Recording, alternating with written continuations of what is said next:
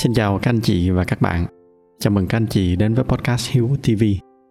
Trước khi bắt đầu, dành cho anh chị nào mới lần đầu đến podcast này thì đây là nơi mà tôi chia sẻ về chủ yếu hai mảng nội dung chính. Đó là các cái kỹ năng quản lý tài chính cá nhân và thứ hai là những kinh nghiệm sống mà tôi đã tích lũy được. Các anh chị có thể ghé thăm trang web của podcast ở địa chỉ là hiếu.tv để tải về một số tài liệu mà tôi đang chia sẻ miễn phí một lần nữa, xin chào các anh chị và bây giờ thì à, chúng ta cùng nhau bắt đầu chủ đề ngày hôm nay. Để bắt đầu cho tập ngày hôm nay, thì à, tôi xin kể lại cho các anh chị nghe một cái câu chuyện ngắn. Đó là lui về cái khoảng thời gian đâu đó khoảng tầm 15 năm trước. Lúc đó thì à, tôi đã đi làm đâu đó được khoảng 7-8 năm rồi. Do đó cho nên cái vị trí công việc nó cũng đã lên được một cái mức nhất định. Công ty mà tôi làm việc lúc đó là một trong những công ty công nghệ thuộc loại lớn ở Sài Gòn khi đó và do cái nhu cầu công việc, cho nên công ty của tôi đăng ký thành viên cho một số cái cấp quản lý ở những cái tổ chức thương mại như là AmCham hay là Oscham. Đó là những cái tổ chức xúc tiến thương mại của Mỹ và của Úc. Cái mục đích khi đó là để cho chúng tôi đi giao lưu và xây dựng cái mối quan hệ với những cái đối tác tiềm năng cho công ty sau này. Trong những cái tổ chức này thì người ta có một cái hoạt động, đó là người ta thường tổ chức những cái buổi networking dành cho anh chị nào không rành á, thì à, networking nó là một cái hoạt động gặp gỡ để mà xây dựng những cái mối quan hệ giữa các cái thành viên với nhau. Mục tiêu là để phục vụ cho cái hoạt động hợp tác giữa các thành viên sau này. Và lúc đó thì tôi cùng với một số người quản lý khác ở trong công ty thường xuyên được mời đi dự những cái hoạt động này. Tuy nhiên riêng ở trong cái trường hợp của tôi thì nó không phải là được mà nó là bị cái lý do đó là vì mỗi cái buổi như vậy, đối với tôi nó không có hề xuống ít một chút nào hết. Các anh chị tưởng tượng một cái khung cảnh như vậy. Những cái buổi như vậy thường là những cái buổi tiệc đứng. Một cái nhóm khoảng đâu đó khoảng từ vài chục đến hàng trăm người. Và sau một vài cái hoạt động chào đón cơ bản, thì mọi người sẽ bắt đầu vào cái hoạt động networking. Mọi người sẽ đến bắt tay nhau, chào hỏi, rồi nói chuyện với nhau. Thời gian ban đầu, khi mà tôi chưa có kỹ năng thì cái việc đó đối với tôi là cả một cái cực hình. Cho tới lúc đó thì tôi hoàn toàn không phải là một cái người thích giao tiếp. Đặc biệt là giao tiếp với người lạ thì tôi càng không thích nữa. Nó cũng không phải là sở trường của tôi. Cá nhân tôi từ xưa thì tôi chỉ thích trò chuyện ở trong một cái không gian nhỏ. Một cái nhóm đâu đó khoảng vài ba người bạn, nói về những cái chủ đề nó hơi sâu một chút. Còn với những cái kiểu trò chuyện thì kiểu xã giao ở trên bề mặt, đặc biệt là với người lạ thì nó hoàn toàn không phải là cái môi trường yêu thích của tôi ở trong những cái môi trường đông đúc và ồn ào như vậy thì à, tôi luôn luôn có cái cảm giác rất là mệt mỏi và tôi thường có xu hướng là sẽ lui vào một cái góc nhỏ nào đó để mà quan sát mọi người. Hoặc là nếu may mắn mà tìm được một ai đó phù hợp thì à, suốt buổi tôi chỉ trò chuyện với những người đó thôi. Và tất nhiên là với cái kiểu giao tiếp như vậy thì nó không có phù hợp với những cái buổi networking. Cái nơi mà người ta sẽ tranh thủ gặp gỡ và xây dựng mối quan hệ với nhau càng nhiều càng tốt. Cho nên sau mỗi cái buổi tối như vậy cơ thể của tôi rất là mệt. Thường là tôi phải nghỉ ngơi ít nhất là một buổi ngày hôm sau thì mới có thể trở lại làm việc như bình thường. Và càng ngày thì nó càng làm tôi có cái cảm giác là tôi ngán cái cảnh phải đi networking như vậy. Tôi bắt đầu là cố ý tìm cớ này, cớ kia để tránh phải đi dự những cái buổi như vậy. Mặc dù là tôi biết là những cái buổi đó nó rất là tốt cho công việc và cả là tốt cho cá nhân tôi nữa. Nhưng mà một cách tự nhiên thì càng ngày tôi càng muốn tránh nó lúc đó thì tôi nhìn sang những người đồng nghiệp khác ở trong công ty. Mỗi cái buổi tối như vậy họ rất là thoải mái. Họ đến họ bắt tay họ nói chuyện họ cười đùa với những người khác một cách rất là rôm rã. Sau mỗi buổi như vậy thì họ còn đi tăng 2, tăng 3 nữa. Rồi các cái mối quan hệ của họ cũng càng ngày càng rộng ra hơn. Trong khi bản thân tôi thì càng ngày lại càng mệt mỏi với những cái hoạt động này. Và bởi vì lúc đó tôi chưa có dịp hiểu rõ về bản thân mình cho nên thậm chí là có lúc tôi còn đâm ra tôi hoài nghi về cái năng lực của mình. Tôi tự hỏi là tại sao mình lại bất tài như vậy? Chỉ có mỗi cái việc đi networking mà cũng khó khăn khổ sở như vậy thì mình làm cái gì cho ra hồn?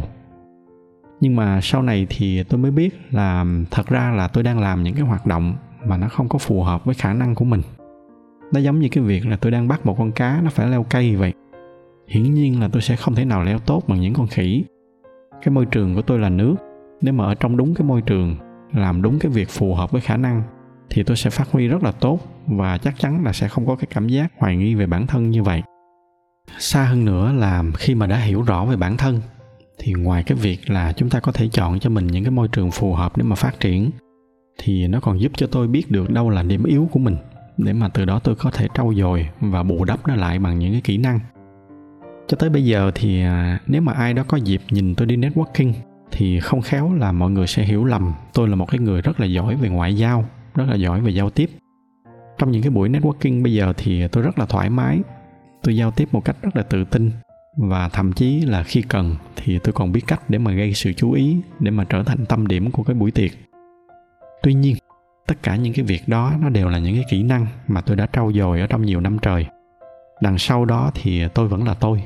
Cái bản năng gốc của tôi nó vẫn là một cái người hướng nội không có thích giao tiếp và không có thích trở thành tâm điểm của sự chú ý. Tương tự như vậy, ở trong một cái ví dụ khác, đó là về cái kỹ năng nói chuyện trước đám đông. Cái kỹ năng này thì bình thường nó đã khó với rất là nhiều người rồi, nhưng mà với những cái người hướng nội thì nó còn khó khăn hơn. Và bây giờ, khi mà ai đó chứng kiến những cái buổi nói chuyện của tôi trước đám đông, đôi khi là lên tới hàng ngàn người, thì có lẽ là sẽ không có nhiều người nghĩ là sâu bên trong. Tôi vẫn là một cái người hướng nội mọi người sẽ khó mà có thể đoán được là nếu mà có sự lựa chọn thì tôi vẫn là người thích đứng về phía sau hơn là đứng lên bục để mà phát biểu. Nhưng mà chính vì là tôi đã có trau dồi những cái kỹ năng đó, cho nên bây giờ khi mà cần thì tôi vẫn có thể làm tốt cái việc đó, thậm chí là làm rất là tốt. Cái lý do là vì tất cả những gì mà tôi vừa chia sẻ, từ cái việc networking cho tới cái việc nói chuyện trước đám đông, nó đều là những cái kỹ năng. Mà đã là những kỹ năng thì nó là thứ mà chúng ta có thể học được và có thể trau dồi được. Nó không có liên quan đến cái tính cách gốc của chúng ta. Cái điểm mấu chốt ở đây là chúng ta phải hiểu thật rõ bản thân mình. Cái tính cách con người của mình là gì? Đâu là điểm mạnh, đâu là điểm yếu của mình? Để với những cái điểm mạnh thì mình tận dụng tuyệt đối. Còn với những cái điểm yếu thì mình cố gắng mình trau dồi những cái kỹ năng và dùng kỹ năng để mà bù đắp lại. Cái câu chuyện của tôi nó có thể sẽ mãi mãi nó dừng lại ở cái việc là tôi hoài nghi về bản thân mình và sẽ mãi mãi thấy mình là một người bất tài vô dụng nếu mà tôi không có dịp tìm hiểu về bản thân mình trong cả một cái khoảng thời gian dài từ những năm mà mới bước ra đời cho tới những năm 26, 27 tuổi. Tôi thì tôi ra đời sớm, cho nên lúc đó là đã gần 10 năm trời. Tôi cứ loay hoay đi theo cái quán tính, như là một cái người bước đi ở trong bóng tối mà không có cái ngọn đèn dẫn đường. Tôi cứ mò mẫm như vậy, cho đến khi may mắn là từ từ tôi bắt đầu khám phá ra cái tầm quan trọng của cái việc hiểu về bản thân. Từ đó thì tôi mới bắt đầu đi tìm hiểu dần và tôi nhận ra là à, thật ra mình không phải là một cái người bất tài như mình nghĩ. Tôi bắt đầu biết là mình là một người hướng nội và những cái người hướng nội thì sẽ có xu hướng phù hợp hơn ở trong cái môi trường ít người phù hợp với những cái loại công việc thiên về tư duy và suy nghĩ hơn là những cái loại công việc giao tiếp ngoại giao hay là muốn bán. Từ đó thì tôi dần dần định hướng lại cho cuộc sống của mình. Tôi chủ động thiết kế cho mình một cuộc sống phù hợp hơn chọn những cái loại công việc mà tôi có thể tận dụng tốt những cái sở trường của mình. Song song đó thì tôi cũng biết đâu là điểm yếu của mình để mà khắc phục dần bằng cách trao đổi về những cái kỹ năng đó. Và kết quả hiển nhiên là công việc của tôi dần dần nó phát triển theo cái hướng thuận lợi hơn. Kể cả ở trong cuộc sống, các cái mối quan hệ của tôi nó cũng phát triển theo hướng tích cực hơn. Tôi không có phải gồng mình ở trong những cái đám đông, những cái môi trường không còn phù hợp với mình nữa và hiển nhiên là nó càng ngày nó càng giúp cho tôi tự tin hơn. Cái cảm giác hoài nghi về bản thân nó cũng không còn nữa. Đi qua những cái trải nghiệm như vậy thì nó cho tôi thấy được rất rõ tầm quan trọng của cái việc hiểu về bản thân. Đó là cái lý do mà tôi quyết định tôi thực hiện cái loạt bài này để mà giúp cho các anh chị và các bạn, đặc biệt là các bạn trẻ, có một cái nền tảng để mà hiểu về bản thân mình tốt hơn và xa hơn nữa.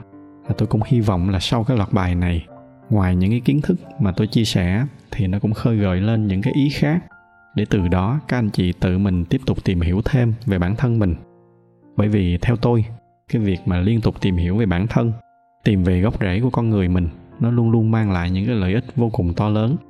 Không chỉ cho bản thân mình không đâu, mà nó còn là cho đồng nghiệp, cho những người thân xung quanh. Chúng ta hiểu mình hơn và từ đó chúng ta biết là khi nào thì nên bộc lộ, khi nào thì nên tiết chế và những người thân xung quanh của chúng ta cũng sẽ biết cách hành xử với chúng ta như thế nào cho phù hợp. Trong cái bài đầu tiên ngày hôm nay thì à, tôi xin chia sẻ thêm một số lý do vì sao mà chúng ta nên tìm hiểu về bản thân mình, ngoài những cái gì mà tôi vừa chia sẻ nãy giờ.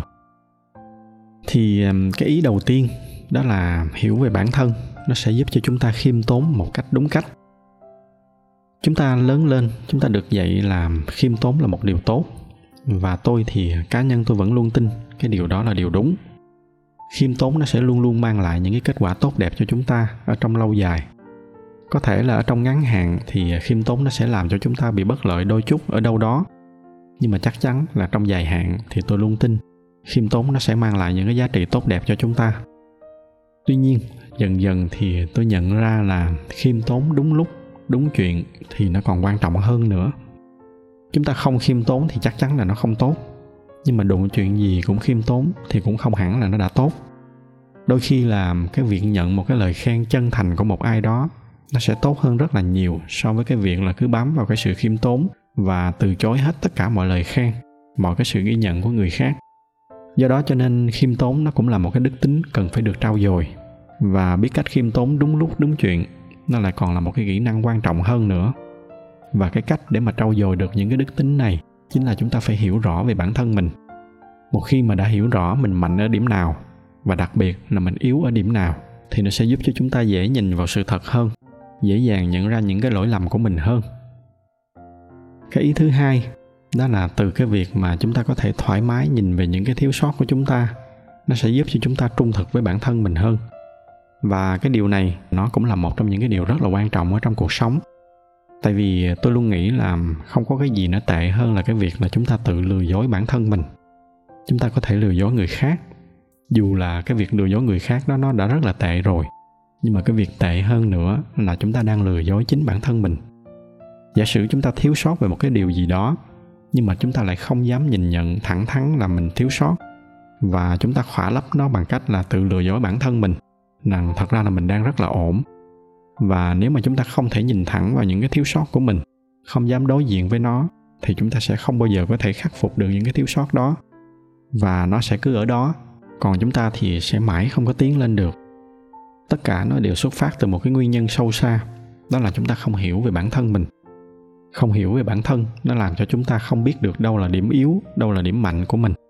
Khi mà đã không biết đâu là điểm yếu, thì nó sẽ dễ nhận tới ngộ nhận hoặc tệ hơn là tự lừa dối là thật ra là những cái điểm đó của mình nó đang rất là ổn. Và đó chính là cái cách mà đang có rất là nhiều người đang tự đánh lừa bản thân mình. Đó là cái ý thứ hai. Cái ý cuối cùng mà tôi muốn chia sẻ với các anh chị, đó là chỉ có hiểu bản thân mình thì mình mới có thể yêu được bản thân. Người ta thường nghĩ là cái việc oán ghét một ai đó là một cái điều rất là đau khổ. Cái ví dụ đơn giản là chúng ta bị người yêu của mình phản bội song song với cái việc là chúng ta oán hận người đó, thì chính chúng ta cũng sẽ rất là đau đớn. Tương tự như vậy, cho những cái cạnh khác, cái người nào mà mình càng thương, mà mình lại càng hận họ, thì chính mình cũng sẽ lại càng đau. Tôi lấy một cái ví dụ nặng nề nhất mà chúng ta có thể tưởng tượng ra. Ví dụ, vì một cái lý do nào đó mà chúng ta trở nên oán hận cha mẹ của mình, thì đó sẽ là một trong những cái điều rất là đau đớn mà chính cái người oán hận và cái người bị oán hận sẽ phải nhận khi nghĩ về những cái điều này thì thường là chúng ta hay nhìn ra về phía bên ngoài. Chúng ta nghĩ về những cái khó chịu hay là đau khổ khi mà mình ghét một ai đó ở bên ngoài. Tuy nhiên, có một cái người mà chúng ta thường quên để ý tới.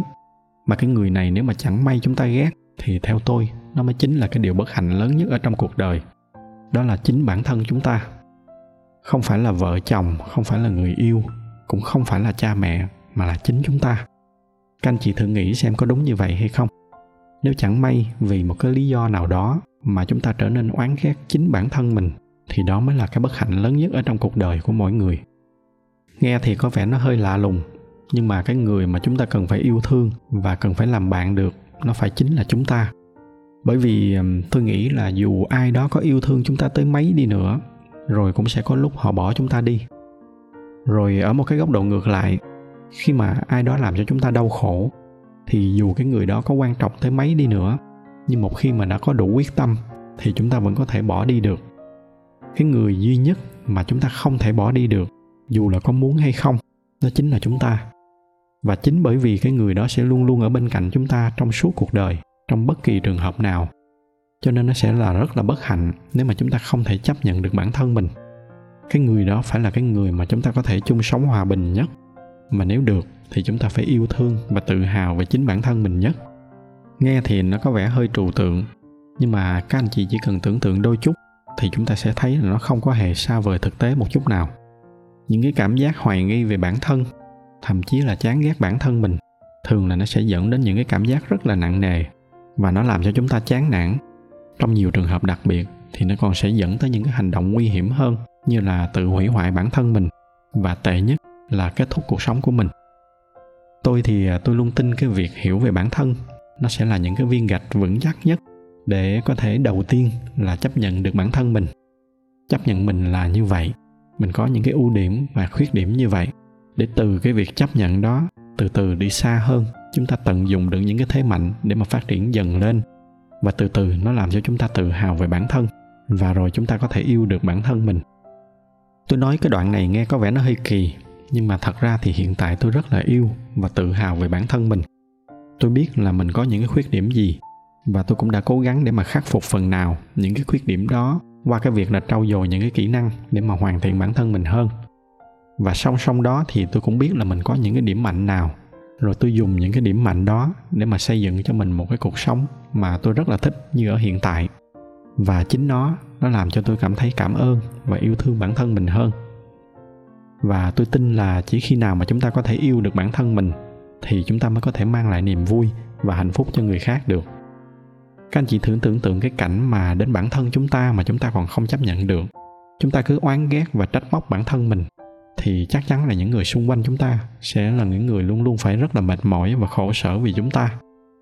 Đó là một số cái lý do mà tôi nghĩ là cái việc hiểu về bản thân mình nó rất là quan trọng và cũng là cái lý do mà tôi quyết định làm cái loạt bài lần này. Tôi đặt tên cho cái loạt bài là hiểu về bản thân. Anh chị nào đã theo dõi podcast của tôi từ lâu thì chắc đều biết là những cái nội dung tôi chia sẻ thường nó có hai dạng. Hoặc là những cái tập đơn lẻ, hoặc là một cái loạt bài nào đó. Ví dụ như là cái loạt bài về hành trình tự do tài chính thì nó có 6 tập. Rồi cái loạt bài về cuộc sống tối giản. Và thường ở trong những cái loạt bài như vậy thì ờ, tôi luôn luôn bắt đầu với cái chữ why là cái lý do tại sao mà chúng ta nên quan tâm để mà tìm hiểu về những cái việc đó. Và trong tập ngày hôm nay cũng vậy. Tuy nó chỉ mới là một cái tập mở đầu, nó tập trung vào cái chữ why, do đó cho nên nó cũng chưa có những cái nội dung chuyên sâu.